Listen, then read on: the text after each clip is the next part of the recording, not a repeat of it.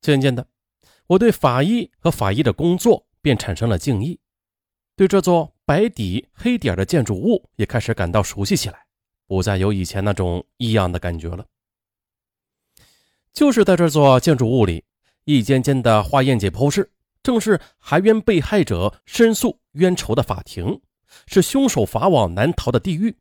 也就是在这儿的，这些警服之外又身罩白大褂的法医们，使那些被害者的冤屈得以昭雪，使那些逍遥法外的真凶最终伏法偿命。法医他们是利用现代法医学技术和科技侦破手段，横跨阴阳两界的人。我和方队进了楼，来到办公室，张法医接待了我们。张法医他是位经验阅历都很丰富的资深法医。张法医对方队说，这尸体啊已经被浸泡时间很长了。有多长时间了？初步勘验大概是1个月左右吧。那能断定是他杀吗？这呀是方队最关心的问题了。张法医对方队点了点头，然后又语气很肯定地说，是的，他杀。这桩凶杀案很明显的一眼就看出来了。昨天晚上我一夜没有睡，对被害人进行了仔细的检验，结论很清楚的，详细的验尸报告也很快就能打印好送过来。哟，怎么又熬了1个通宵啊？哎呀，辛苦了。啥辛苦不辛苦的，不快点能行吗？拖着时间越长，对你们破案越不利。关键是你还没有改变夜间工作的习惯呢。是啊，现在岁数大了，不比从前，熬夜要好久才能缓过来的。这时的一个年轻的助理法医走了过来，他手里拿着一份报告要递到张法医手里。张法医示意他直接给方队。方队认真的看了这份报告，我呢也凑了过去。这是一份颇为标准的法医验尸报告，只见呢在各栏里边都清晰的打印着。接下来上文就一个字不落的把这份验尸报告给大家读一下。标题就是法医验尸报告，该尸为女性，年龄约为20到25岁之间。1.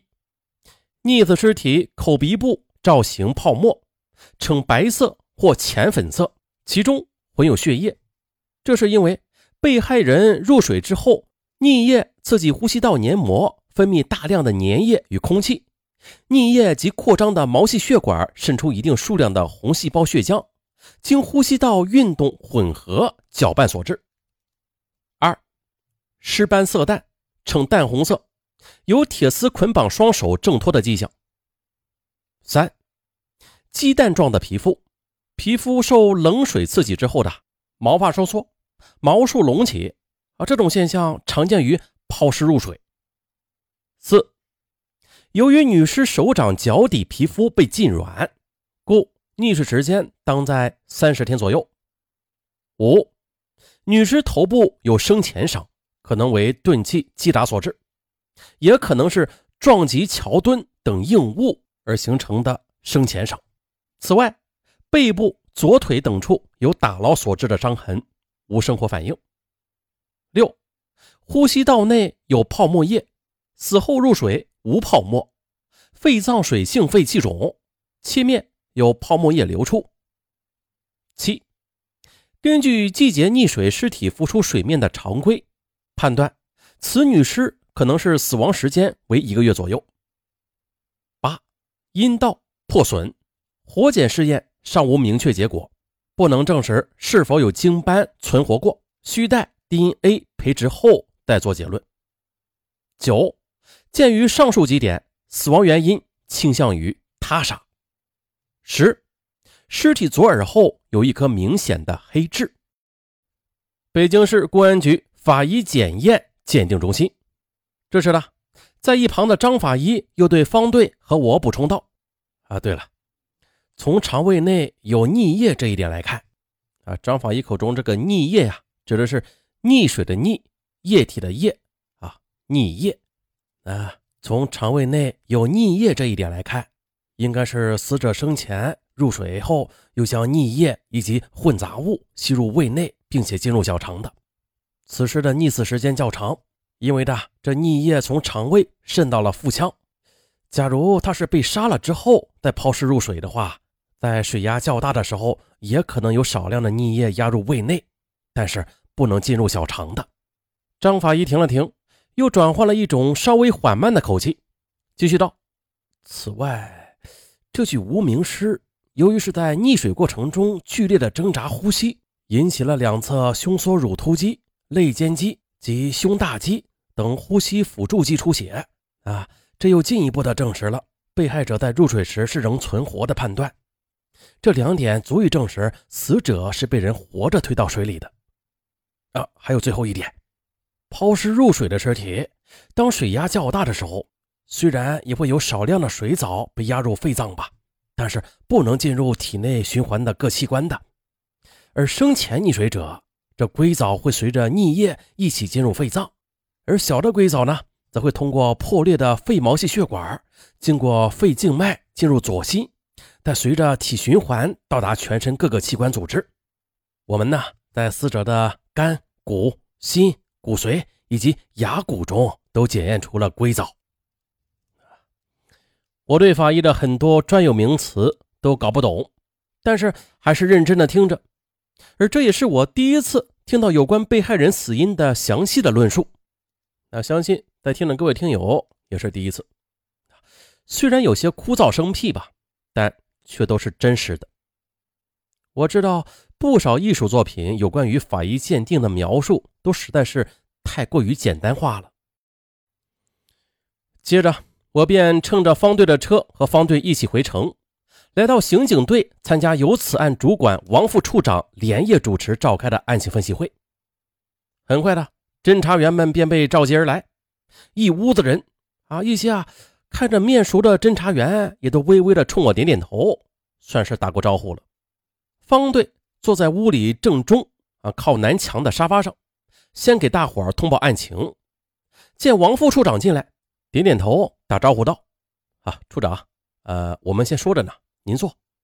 他热情的招呼着。方队介绍了女尸的发现的经过，又抿了口茶，继续道：验尸报告呢，从法医学的角度上证明死者是被人活着投入水中的，也就是说这是一起凶杀案。方队接着又说，根据法医鉴定的结果呀，死者为女性，年龄大约是在20到25岁之间，从临死前挣扎的姿势，两臂外张，双腿绷直，双脚的脚尖前绷，头部后挺，以及还遗留在死者手腕上的铁丝和手腕上遗留的明显的铁丝勒痕能判断吧，这死者是被人用铁丝勒捆住双手再扔到河里的。被害人在水中试图挣脱，但是最终的被呛而毙命，并且法医在他的肺里还是检测出了大量的气泡，都是说明了这一点。死亡的时间大约为1个月前。说到这儿呢，方队停了停，又环顾了一眼队员们。这屋子里有大约是20多名刑警队的侦查员，这些侦查员们有的是吸着烟，有的低着头，一言不发，坐的也都不规整，不像是电视里或者照片上那么仪容严整的个个都很放松。方队继续又说道：现在验尸报告还不能证实这具无名女尸她是否被人强奸过，还有就是由于这沉尸时间较长，从女尸上提取的样本要经过 DNA 的化验来推断的，我们呢还要等法医中心的 DNA 的化验。再就是这被害者和犯罪嫌疑人的情况，目前呢我们也都不是很清楚。这名案犯呢，他在将这女人扔到河里之前，已经是把她衣服里所有能证明身份的物件都给掏走了，所以呢也是没有留下任何的犯罪痕迹和可供我们进行侦破的线索。这时王副处长发话了：虽然关于这具女尸的一些情况，我们还要等待 DNA 化验检测的结果，但是根据我们多年来处理这类案子的经验来判断吧，这很可能是一起强奸抢劫凶杀案。对，目前的各种迹象已经充分表明了，这起案件完全是有理由以强奸抢劫凶杀案立案的。方队也是赞同的补充着。王副处长继续往下说：如此看来呢，这桩强奸抢劫凶杀案的侦破工作就应该现在正式的着手展开。目前呢，对女尸身份的查证工作，派出所等其他部门也都是在协助我们一起行动的。